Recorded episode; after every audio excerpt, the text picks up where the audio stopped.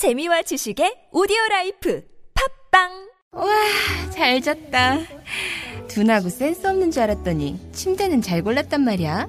여보, 어제 온 소파도 너무 편하던데 소파는 어디 거야? 당연히 쇼엔이지. 어, 편안함을 파는 사람들 쇼엔 소파도 출시했구나. 그럼 이제 침대도 소파도 당연히 쇼엔이지. 편안한 건 다 파는 거네. 역시 쇼엔이지.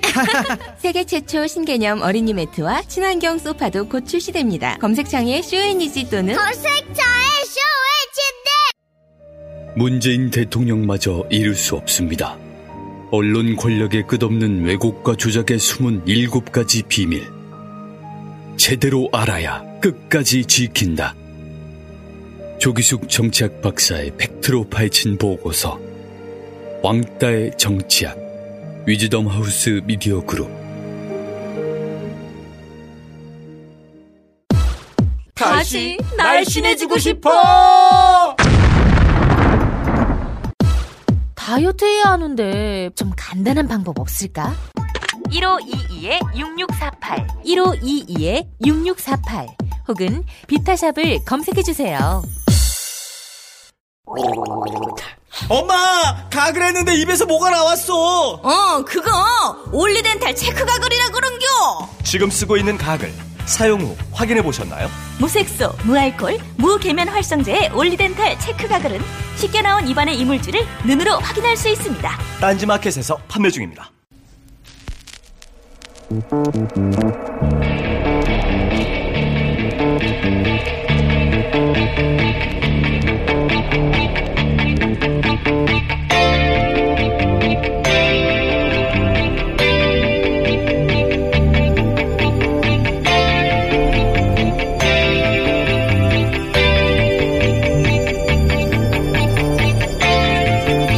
안녕하세요. 김호준입니다.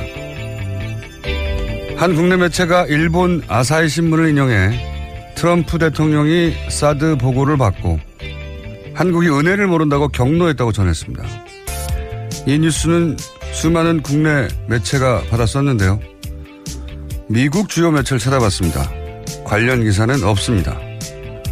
문정인 특보 관련 기사 자체가 없습니다. 해서 아사히 신문을 찾아봤더니 관련 기사 하나 있습니다. 그런데 당연히 워싱턴발 기사인 줄 알았더니 한국발 기사였습니다. 그러니까 한국에 와 있는 일본 특파원이 한국에서 한국 내 이야기 듣고 워싱턴 기사를 쓴 겁니다. 그걸 다시 우리 언론이 일본 언론이 그랬다더라 보도한 겁니다. 국내발 기사가 일본 갔다가 다시 한국에서 외신으로 재인용되고 그렇게 뉴스가 마치 국제적 이슈로 확인된 것처럼 외신의 껍데기를 쓰고 둔갑한 겁니다. 이런 기술까지 써가면서 문재인 정부가 한미동맹 다 망치고 있다고 그래서 큰일 났다고 며칠째 과장하고 호들갑을 떠는 이유가 뭔가요? 이건 누가 시킨 건가요? 이러면 좋은 게 뭡니까? 누가 이득인 거죠? 김원준의 궁금증이었습니다.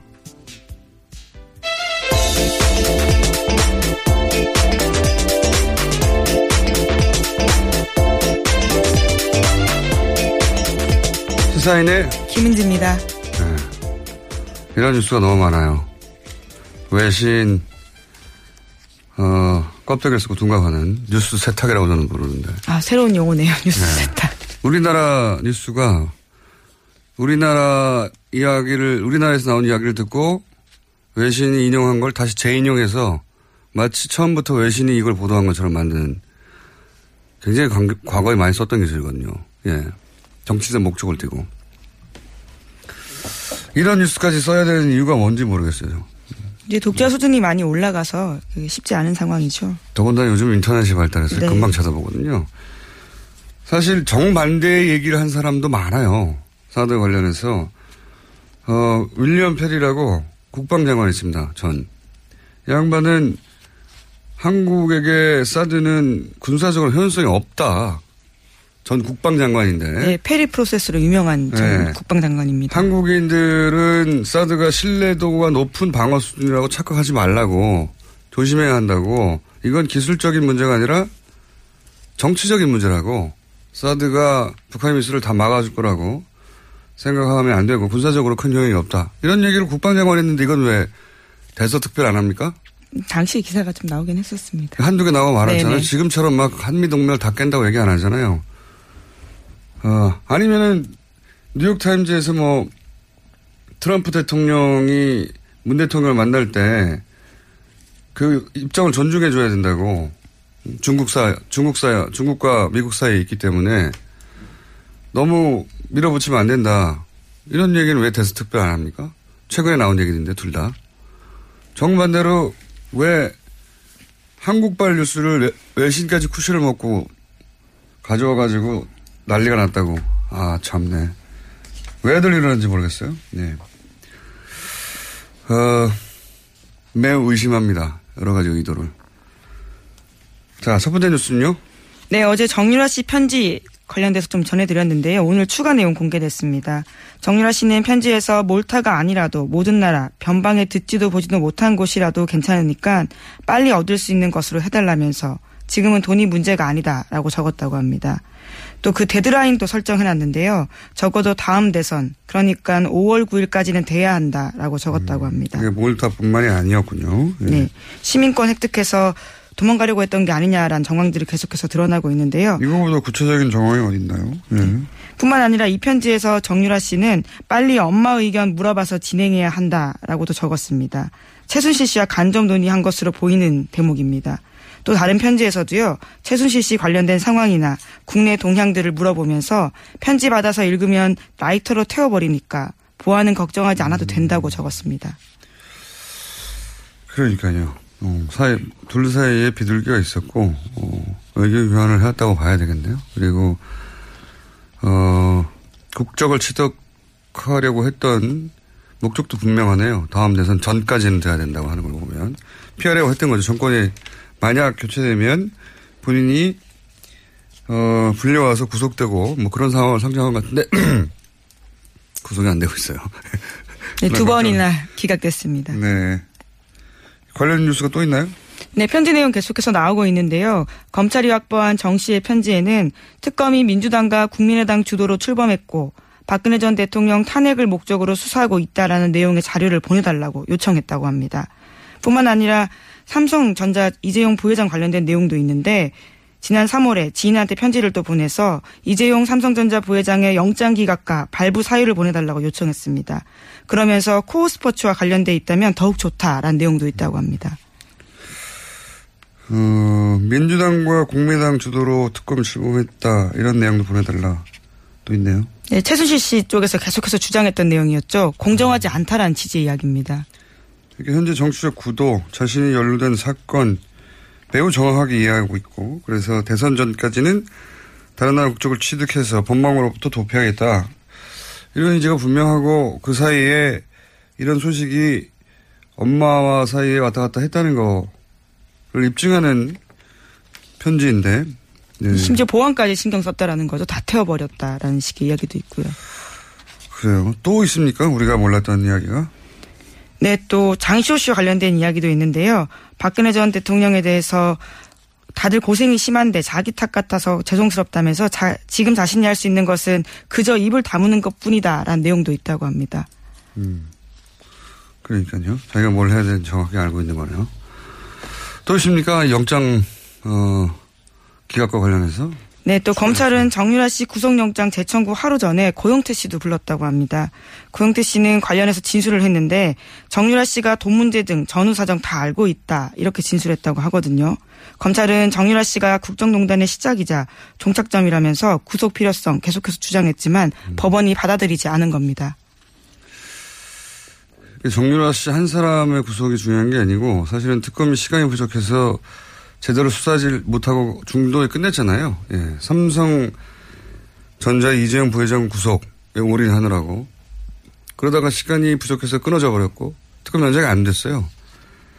이 수사를 제대로 하기 위해서라도 꼭 필요한데 보통은 영장을 세 번째 청구하지는 않거든요. 부담스러운 측면이 좀 있죠. 네. 재청구해야 된다고 저는 개인적으로 생각하는데 검찰이 어떻게 판단할지 모르겠네요. 네. 재청구해야 된다고 저는 생각합니다. 네. 왜냐하면 특검이 시간 부족으로 제대로 수사하지 못하고 끝낸 지점, 그 지점부터 다시 수사할 때 정윤아 씨를 통해서 알아내야 될 사실이 있다. 저는 그렇게 보는데. 자, 법원은 계속 기각시키고 있습니다. 다음 뉴스는요? 문재인 대통령이 미국 언론과 인터뷰했습니다. 북한 문제에 대해서 자신의 의견들을 밝혔는데요. 제재와 압박만으로는 북핵 문제를 풀 수 없다면서 대화의 필요성을 강조했습니다. 그러면서 목표는 북핵 폐기라면서 조건 없는 대화는 결코 아니다라는 점도 분명하게 했는데요.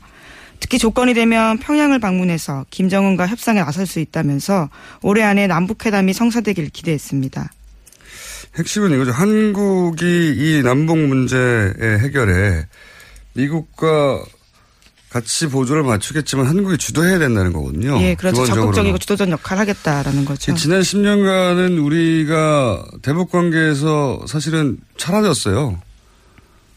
어, 박근혜 정부에서는 이젠 채널까지 완전히 닫았고. 예, 아예 만나지도 않았었죠. 대북 관계에서 박근혜 정부가 한 일은 모든 관계를 끊은 거죠. 그래서 모든 채널을 끊고 이제는 대화가 없습니다. 전쟁하는 중에도 대화를 하는 건데. 근데 그러면 이제 미국이 이 문제를 해결해 달라고 맡기는 거거든요.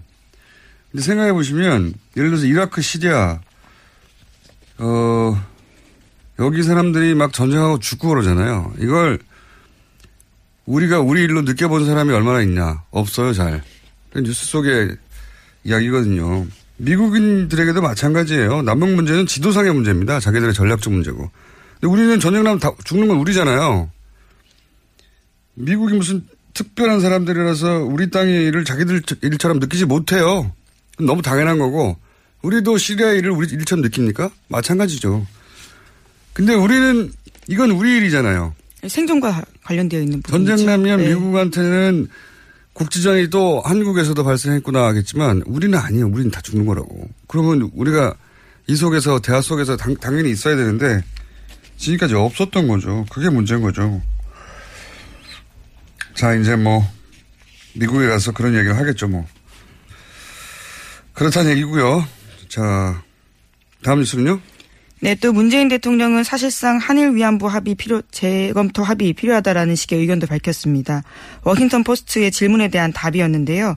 문재인 대통령은 위안부 문제 해결의 핵심은 일본이 법적 책임을 인정하고 공식적으로 사죄하는 것이라고 생각한다고 밝혔습니다. 그 번호 담화로 돌아가자는 거죠. 네. 이미 일본이 다 했던 거를 더 많은 걸 요구하는 게 아니라 아니 다 인정했던 걸 왜 다시 부인하는 거야? 이런 거거든요. 이건 우리가 받아들일 수가 없죠, 당연히. 자, 다음 뉴스는요? 네, 강경호 외교부 장관도 어제 일본 외상과 전화 통화했습니다. 위안부 합의 받아들일 수 없다고 강조했는데 기시다 외상이 위안부 합의의 착실한 이행이 필요하다라고 말하자 강 장관은 위안부 합의는 우리 국민 대다수와 피해자들이 받아들이지 못하는 게 현실이라고 강조했습니다. 또 독도 문제 관련해서도 부딪혔는데요. 강 장관은 일본이 초중학교 학습 지도 요령 해설서에 독도가 고유 영토라는 왜곡된 주장을 포함시킨 데 대해서 강한 유감을 표시했습니다. 즉각 중단해야 된다라고 촉구했는데요. 외교부는 기타가와 가스로 주한 일본 대사관 정무공사도 초치해서 항의의 뜻을 전달했습니다. 이거 너무 기본적이고 기본적인 건데 여태 안 한 거죠. 예. 이걸 왜 여태 안 했을까요? 강 장관이 특별히 잘했다기보다는 그냥 해야 할 걸 한 거죠. 예. 이때까지 이런 말을 안 했다는 거고요. 비정상이었다는 거죠. 다음 뉴스는요? 네, 160여 명에 달하는 재외 공관장들이 일괄 사표 썼다라고 합니다. 강경화 장관 취임 다음 날 사표를 제출했는데 문재인 대통령의 강력한 외교 개혁 주문과 관련되어 있어서요. 눈길을 끌고 있습니다.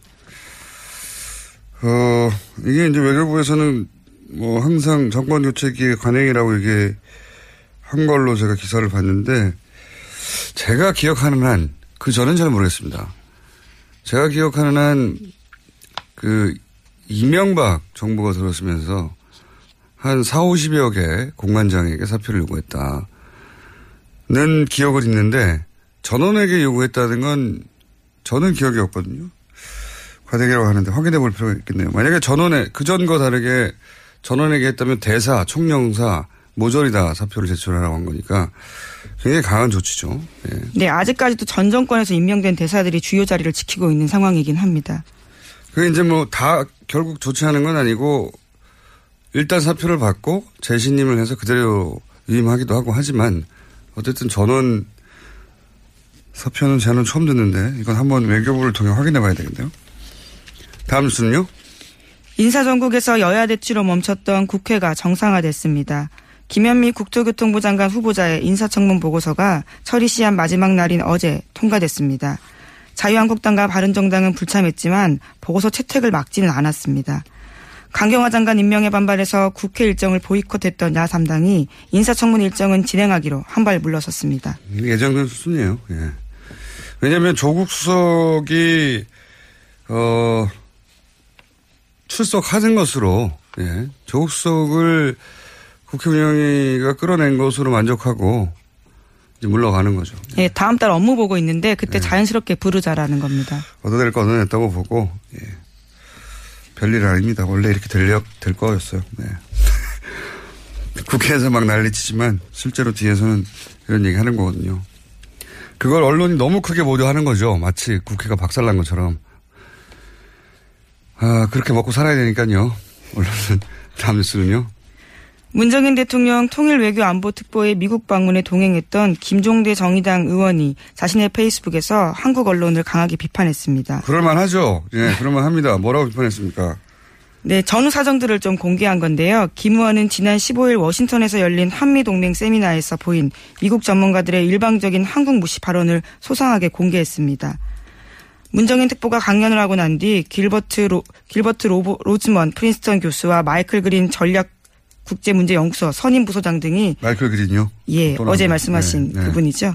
한국의 사드 배치 재검토에 대해서 한미 동맹 깨자라는 것이냐라는 이야기를 했다라는 건데요.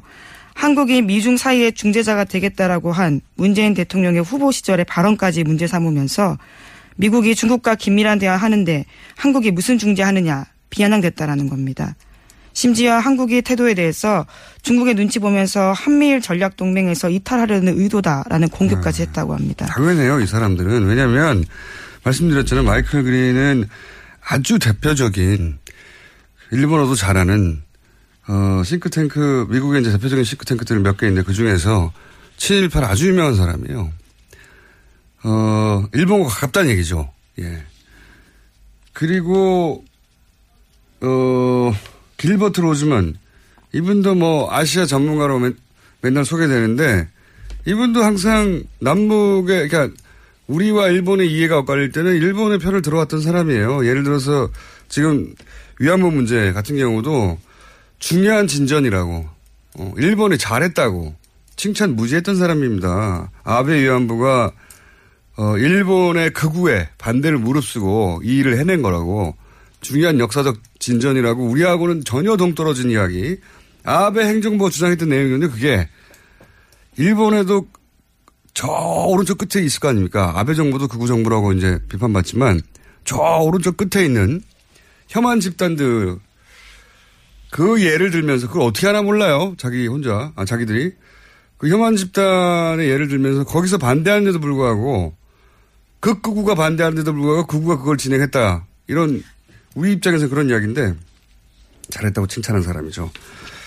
그리고 이 한미일 한미일 전략 동맹에서 이탈하는 거냐 이 비판도 일본에서 하는 거예요. 왜냐하면 미일 동맹 아래 한미 동맹이 있는 게 한미일 동맹이거든요. 지금 구조상. 그래서 틸러슨 국무장관도 지난 3월달에 와가지고 일본이 미국에게 가장 중요한 동맹이고 역사적으로 한국은 하나의 파트너라고 한 거 아닙니까? 그 인식의 연장선상에 있는 발언들입니다, 이게.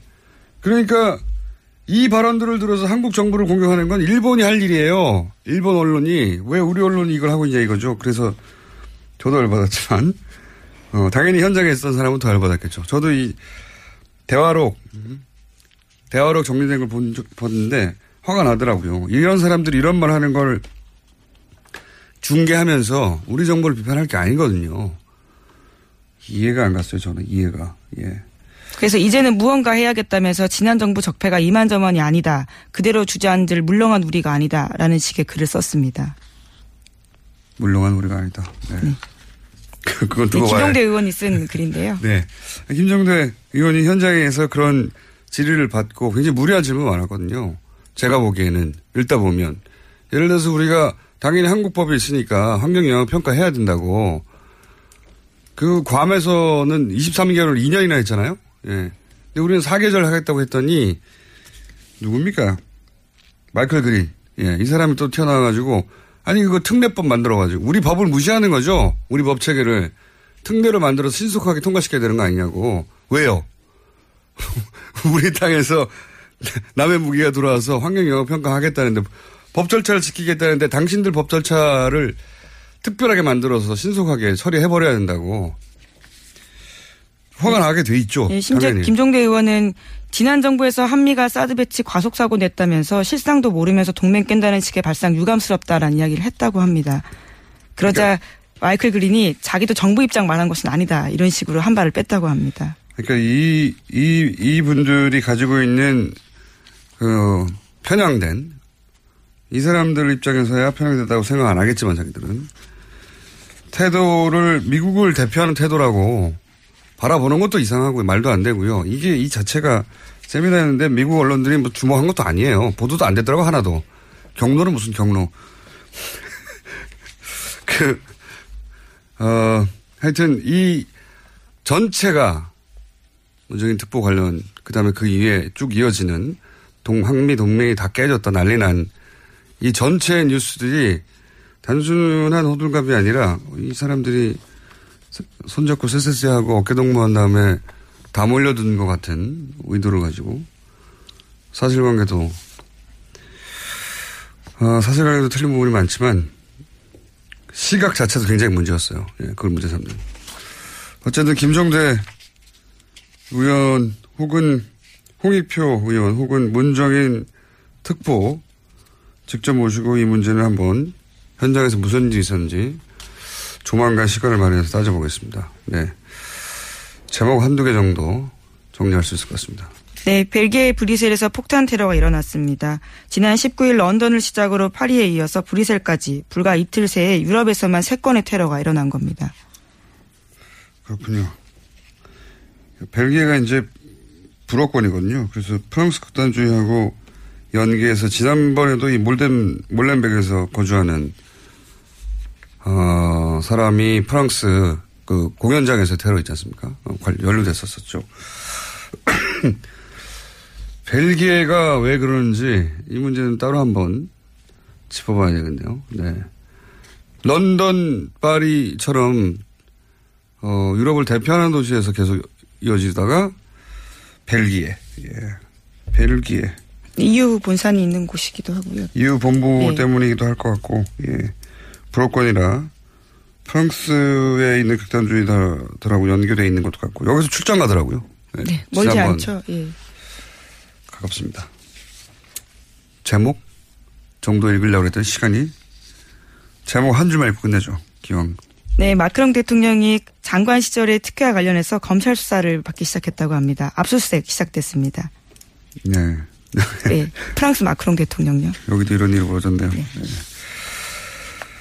여기까지 하겠습니다. 지금까지 시사인의 김은지였습니다. 감사합니다.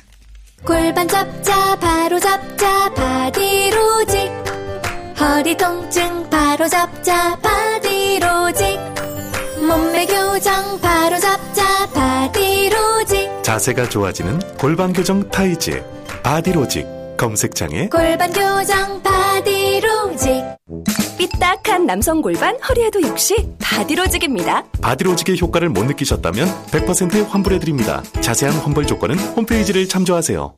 아무도 묻지도 따지지도 않고 가입하셨다고요? 보험은 너무 어려워요. 걱정 마십시오. 마이보험 체크가 도와드립니다.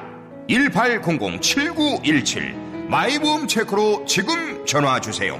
1800-7917 이미 가입한 보험이나 신규 보험도 가장 좋은 조건을 체크해서 찾아드립니다. 인터넷 한글 주소 마이보험.com 또는 카카오톡에서 아이디 검색 마이보험을 친구 추가하여 상담하실 수 있습니다.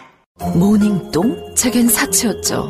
내가 토끼인지 토끼똥이 나인지 내가 변을 본 것인지 변을 당한 것인지 나는 바나나이고 싶다 간혹 구렁이이고도 싶다 미궁 추억 미궁 대장사랑이 찾아드립니다. 혈중 콜레스테롤 개선과 배변 활동에 도움을 주는 건강기능식품입니다. 검색창에 미궁 대장사랑. 미궁 장사랑 이름 바꿨어요. 프로바이오틱스 12종 추가. 미궁 대장사랑.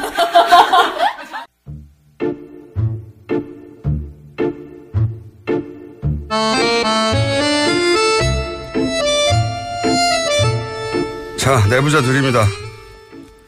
유서 깊은 코너입니다. 온갖, 어, 전국을 다 함께 헤쳐나오니 듣고, 내부자 둘. 오늘도 더불어민주당 안민석 의원 나오셨습니다. 세상을 바꾸는 불의 명저, 끝나지 않은 전쟁의 저자 안민석 의원입니다.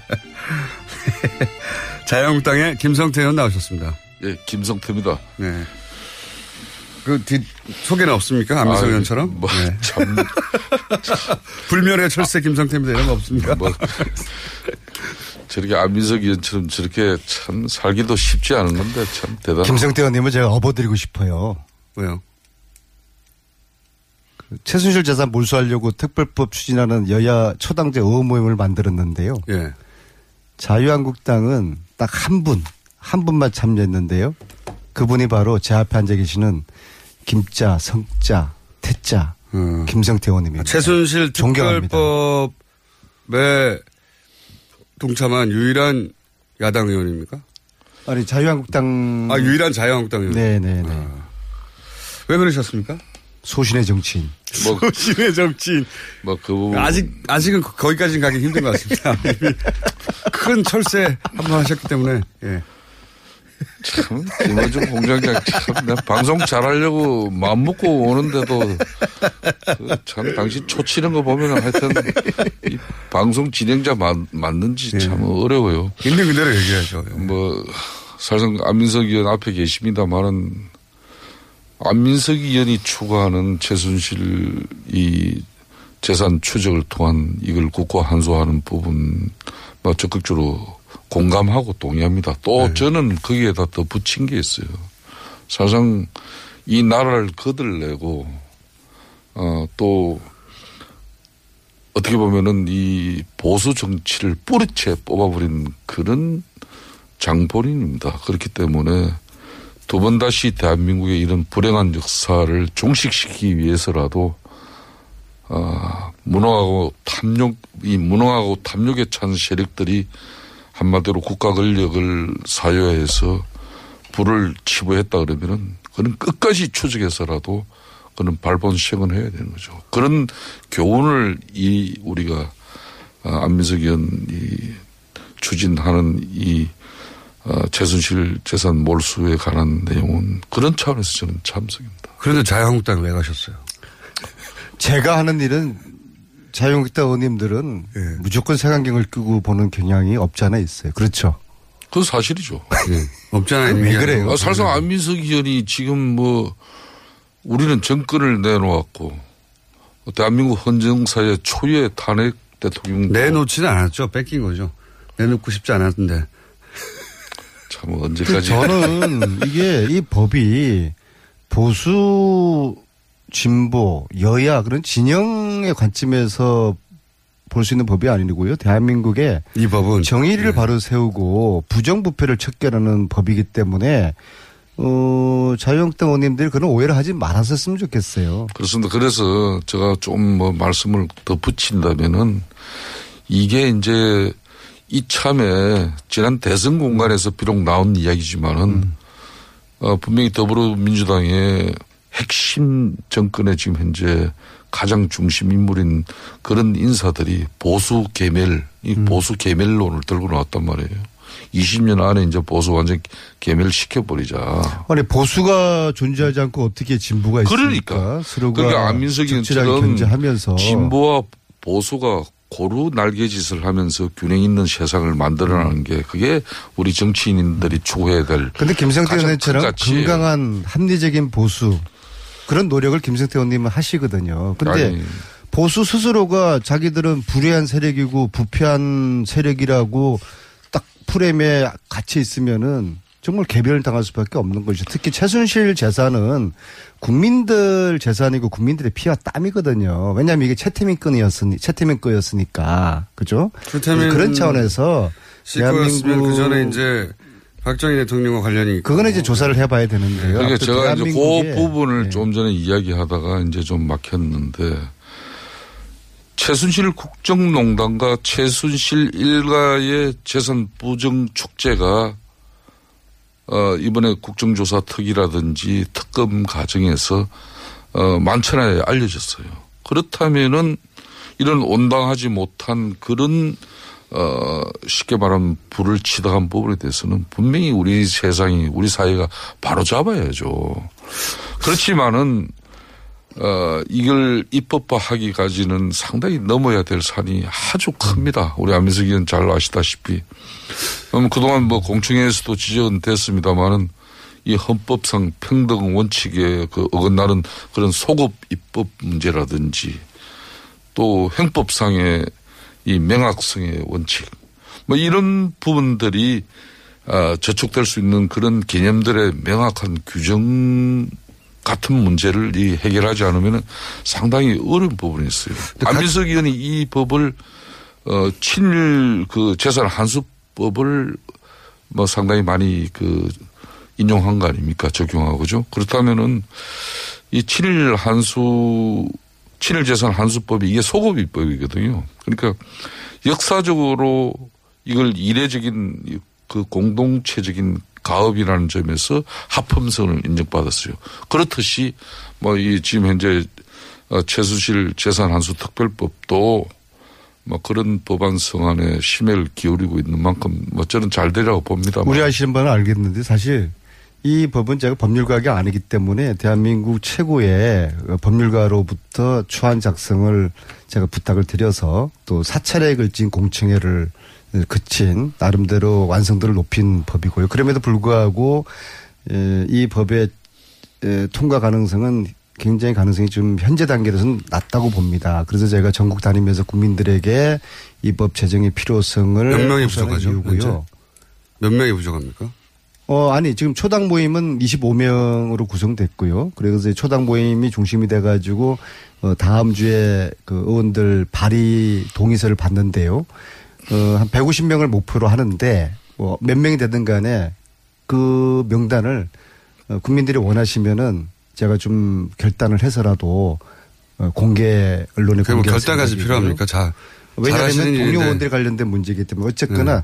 이 최순실 재산 몰수 특별법을 이런저런 이유로 만약에 반대한다면 이것은 최순실 재산 몰수를 반대하는 것이거든요. 그래서 국민들의 관심 또 국회에 또 승원이 있기를 바라겠습니다. 그러니까 안민석 의원님이 이 최순실 재산 이렇게 특별법이 말씀하시죠? 성공하기 위해서는. 예. 절대 정치적인 정쟁을 야기하는 어떤 그런 정치 수단으로 가져가서는 안 된다는 거예요. 네, 명심하겠습니다. 아, 그거는 그건 바로 뭐 일간에 이렇게 올라가면은 박정희 뭐 흔히 말한 아, 이 재산이 박정희하고 아, 상관이 박정희 있습니까? 전 대통령의 뭐 흔히 말하는 정치 비자금까지 거슬러 올라간다. 어, 그게 관련이 돼 있어요. 아니 제가 뭐두 분의 얼굴을 보고 있는데 너무 진지해가지고. 아니 그런 측면에 이미 뭐 다. 아시면서 그렇게 표정 지으면 안 되시고.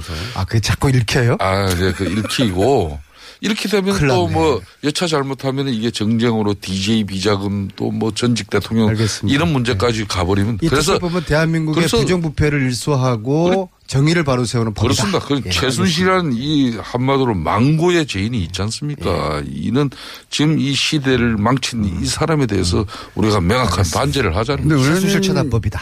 네, 의원님만 왜 했을까요? 왜냐하면 탈당해서 다시 입당하신 분들 한 10여 분은 이 문제 의식, 어, 문제의식을 동, 공유할 것 같은데 왜 그분들은 안 하셨을까요? 어, 안민석 의원의 이런 최순실 재산한수 특별법은 아직까지 전체 국회의원 300명이 예. 다 공감하고 공유하는 그런 시간적인 그 한계가 있습니다. 좀 더 언론이라든지 우리 안민석 의원이 지난번 공청회도 하시고 뭐 앞으로도 계속 뭐 이 법 관련해서 장재원 의원은 혹시 물어보셨어요? 아나 이런 부분도 장재원 의원한테 한번 제안해 봐 보셨어요? 뭐 초당 하시면 모임? 되죠. 안민석 의원님이. 뭐 저희들도 당내 이런 많은 공감을 확산하기 위한 저의 노력도 많이 부족합니다. 그 장재원 의원님 초당 모임에 합류한답니까? 저도 많은 노력을 기울이겠다는 그 장재원 의원님 말씀해 보셨어요? 특정인을 이렇게 가지고 우리 안민석 의원께서 이렇게 주장하지 맙시오. 장지현 의원님은 하실 참여하실 것 것 같은데 그죠? 저희가 한번 인터뷰에서 여쭤보도록 하고요. 그러면 자 다음 주제로 넘어가서 요즘 그 자유한국당에서 이 정권이 끝까지 못 간다는 얘기가 연속으로 계속 나오는데 이철호 의원도 그러고 홍준표 전 지사도 그러고 그게 이게 의총에서 뭔가 결의된 내용입니까? 왜 이런 말이 참난 이분들 참 어떻게 보면 답답하신 분들이에요. 지난 대선에서 자유한국당이 패배한 이유는 최순실 사태에 워낙 큰 타격을 입기도 했지만은 또 그 국정농단의 책임으로 대통령도 탄핵되고 뭐 사실상 정권을 갖다 상납하다시피 할 수밖에 없는 그런 여건이었잖아요. 그런 속에서도 우리가 그 큰 표 차이로 이렇게 질 수밖에 없었던 가장 큰 요인 중에 하나가 어, 대선 때 취했던 이런 극우 stance. 이 극우 stance 때문에 외연 확장에 상당히 좀 제동이 걸리는 그런 부분이 많아요. 그런 측면이 있는데도 불구하고 이번 전당대회도 그 연장선상에 있는 거 아닌가 하는 그런 개인적으로 많은 우려를 하고 있어요. 이 정권이 끝까지 못 간다. 뭐 결국은 탄핵되는 얘기인데 그런 이야기가 자유한국당 내에서는 공감대를 얻나요? 의원님들 사이에? 그걸 동료 의원들 간에 어떻게 공감대를 얻을 수가 있겠습니까? 지금 이제 출범한 지 한 달 보름도 채 안 된 이 정권에게 뭐 또 탄핵을 예고하고 예시하는 그런 뭐 정서를 국민들에게 이렇게 정치인의 한 사람으로 내보내는 것은 그거는 국가에 대한 상당히 무책임한 처사입니다. 저는 그렇게 개인적으로 그렇게 보는 거죠. 그 같은 생각을 하는 사람들끼리 모였으면 자기들끼리는 통할 수 있으니까 혹시 그런 생각이 통하나 싶어서 제가 여쭤보는 건데. 저는 절대 우리 장구, 자유한국당에도 어, 대통령 탄핵과 또 이번 대선을 통해서 많은 자성과 또 반성 속에서 진정한 보수의 가치를 새롭게 찾고자 하는 많은 노력들이 이어지고 있습니다. 그렇기 때문에 이런 발언들에 대해서 우리 당의 전체적인 기류로 보는 것은 절대 온당치 않습니다. 이거는. 제가 요즘 전국적으로 북토크 다니다가 북콘서트 여의도에 별 신경을 안 썼더니 참 별일이 다 생기는데요. 어, 강동호 의원님이 신경을 쓰셨어도 생겼었을 일입니다. 강동호 의원님이 이번에 서울시 당 위원장이네요. 제가 예. 어젯밤에 사이트를 뒤져봤는데 이런 말씀하셨어요. 상대가 깡패 같은 놈이기 때문에 깡패 우리를 깡패라고 문재인 대통령을 깡패입니까? 이철호 의원님 이 정권 오래 못 갈 것 같다. 홍준표 의원님 역시 저는 의원이죠 후보 이 정권 오래 못 간다. 정말 이 아직 두 달도 안 된 문재인 대통령 문재인 정부를 향해서 이런 저주 섞인 탄핵 발언을 했는데요. 강동호, 이철우, 홍준표 세 분께 정중하게 여쭙겠습니다. 국민들이 우습죠. 이거 국민들 우습게 보는 정당은요. 국민들에게 탄핵당할 것입니다. 뭐, 저. 그 의원님은 여의도에서 직접 여쭤보시면 되잖아요. 제가 지금 전국 단위라고. 어, 저, 저분은 지금 책 좀 팔아야 돼요, 아직. 그, 좀 뭐 이런 것 같습니다. 그, 딱 그, 좀 전에 안민석 의원께서 지적한 그 워딩대로 하면은 국민들 상식에도 분명히 납득치 않는 그런 적절치 못한 발언들이에요. 어, 그렇지만은, 어, 대통령이 천명한 그런 공직자 인사 배제 5대 원칙을 그런 인사 원칙을 스스로 저버리고 또 부실한 인사 검증으로 논란을 빚은 막 그런 청와대에 대해서 어 우리 당내 인사들이 어 적절치는 않지만은 그런 입장을 반영한 어떤 그런 소리가 어 그렇게 된 것 같아요. 그런 측면에서 어, 저는 그렇지만은 어, 출범 이제 한 달 보름밖에 안 된 어, 정권의 대통령에게 어, 국민들이 불안해할 수 있는 그런 요소를 만든다는 것은 뭐 적절치 않다고 봅니다. 특히 지금 이제 인사청문회 말씀하셨는데요. 이거 인사청문회 하다가 날밤 지색이 생겼어요.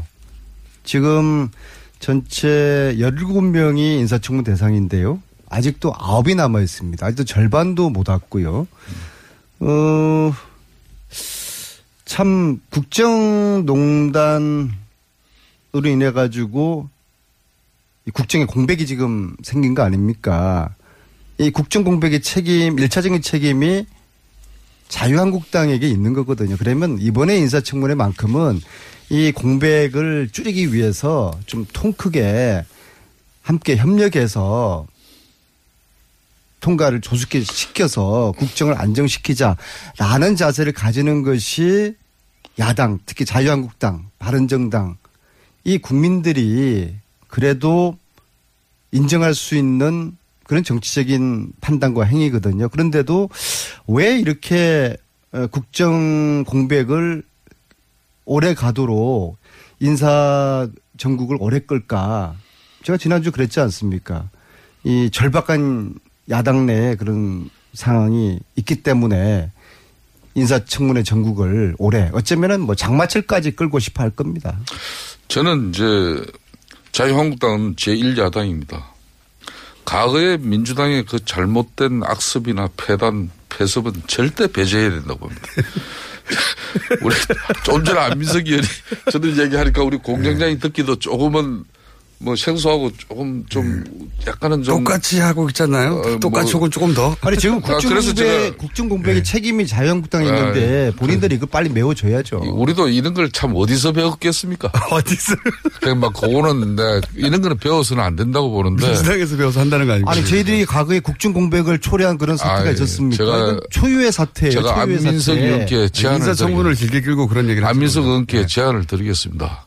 끝나지 않은 전쟁의 푸콘서트 좀 중단하고 또 끝나지 않은 전쟁의 뭐 영화 준비도 조금 시간을 줄여서라도 청와대 인사검증팀에 파견 지원을 나가셔가지고 그 최순실 이런 뭐 국정농단에 대한 그 추적 정신으로 어, 대통령 지금 현재 어, 인사 지금 현재 추천하는 인사들에 대해서 좀 송곳 같은 사전 검증을 좀 해주세요. 아마 안민석 의원이 사전 검증을 통해 가지고 대통령께서 발표하시는 그런 어, 강요라면은 절대 국회 청문회에서 뭐 이런 솔깃한 표정으로 지금 아니, 아이, 절대 문제 안 걸려요. 5대 인사 원칙 중에서 네, 청와대에서 안 탈탈. 탈탈 틀어도 예. 걸리지 않을 딱 한 사람이 있다고 어떤 기자가 그러더라고요. 누군데요?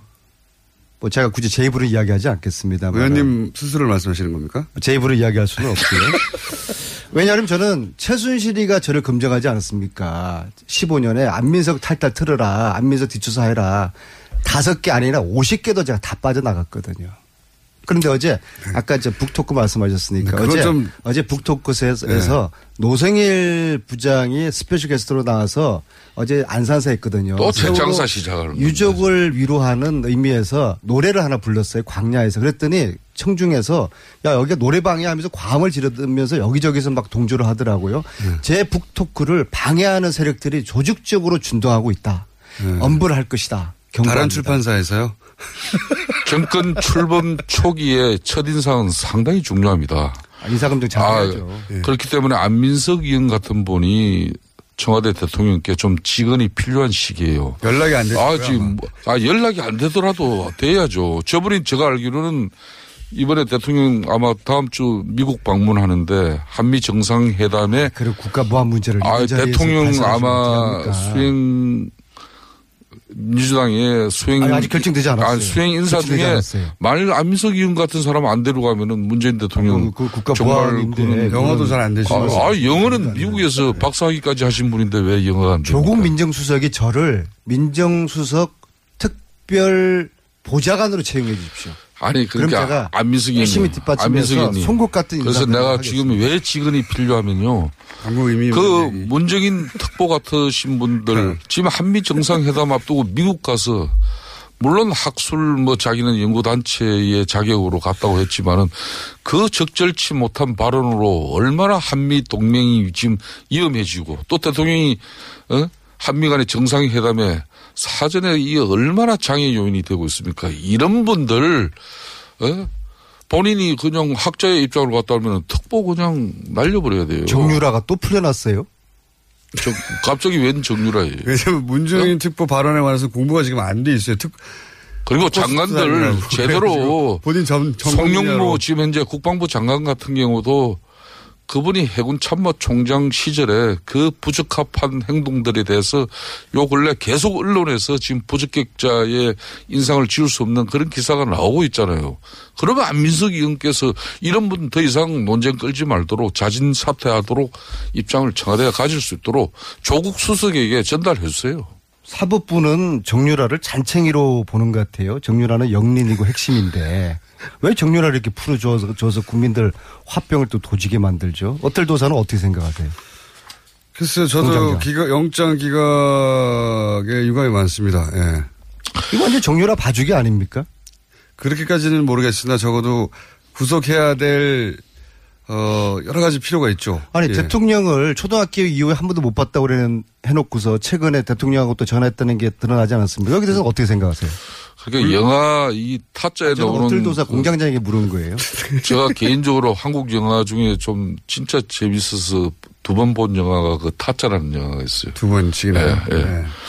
그 주인공 조성우 씨가 대사 중에 이런 말을 해요. 어차피 내가 아는 사람들은 다 다치거나 죽었다.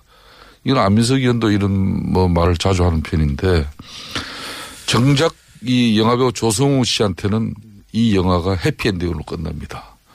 어, 물론 구속영장 이 기각이 제가 없다는 것은 아니지만은 이 최순실 국정농단 사태에서 정유라에게는 어떻게 보면 그런 해피엔딩으로 되지 않을까 하는 그런 우려로. 그 의원님도 영장 기각에 대해서 불만이 있으시군요. 어, 그렇죠. 이 부분은 아니 말로 지금까지 자양자양하니까. 애국에서 대한민국으로 강제 송환된 이 중범죄 혐의자 중에서 구속되지 않은 피의자가 역대로 없었다는 것입니다.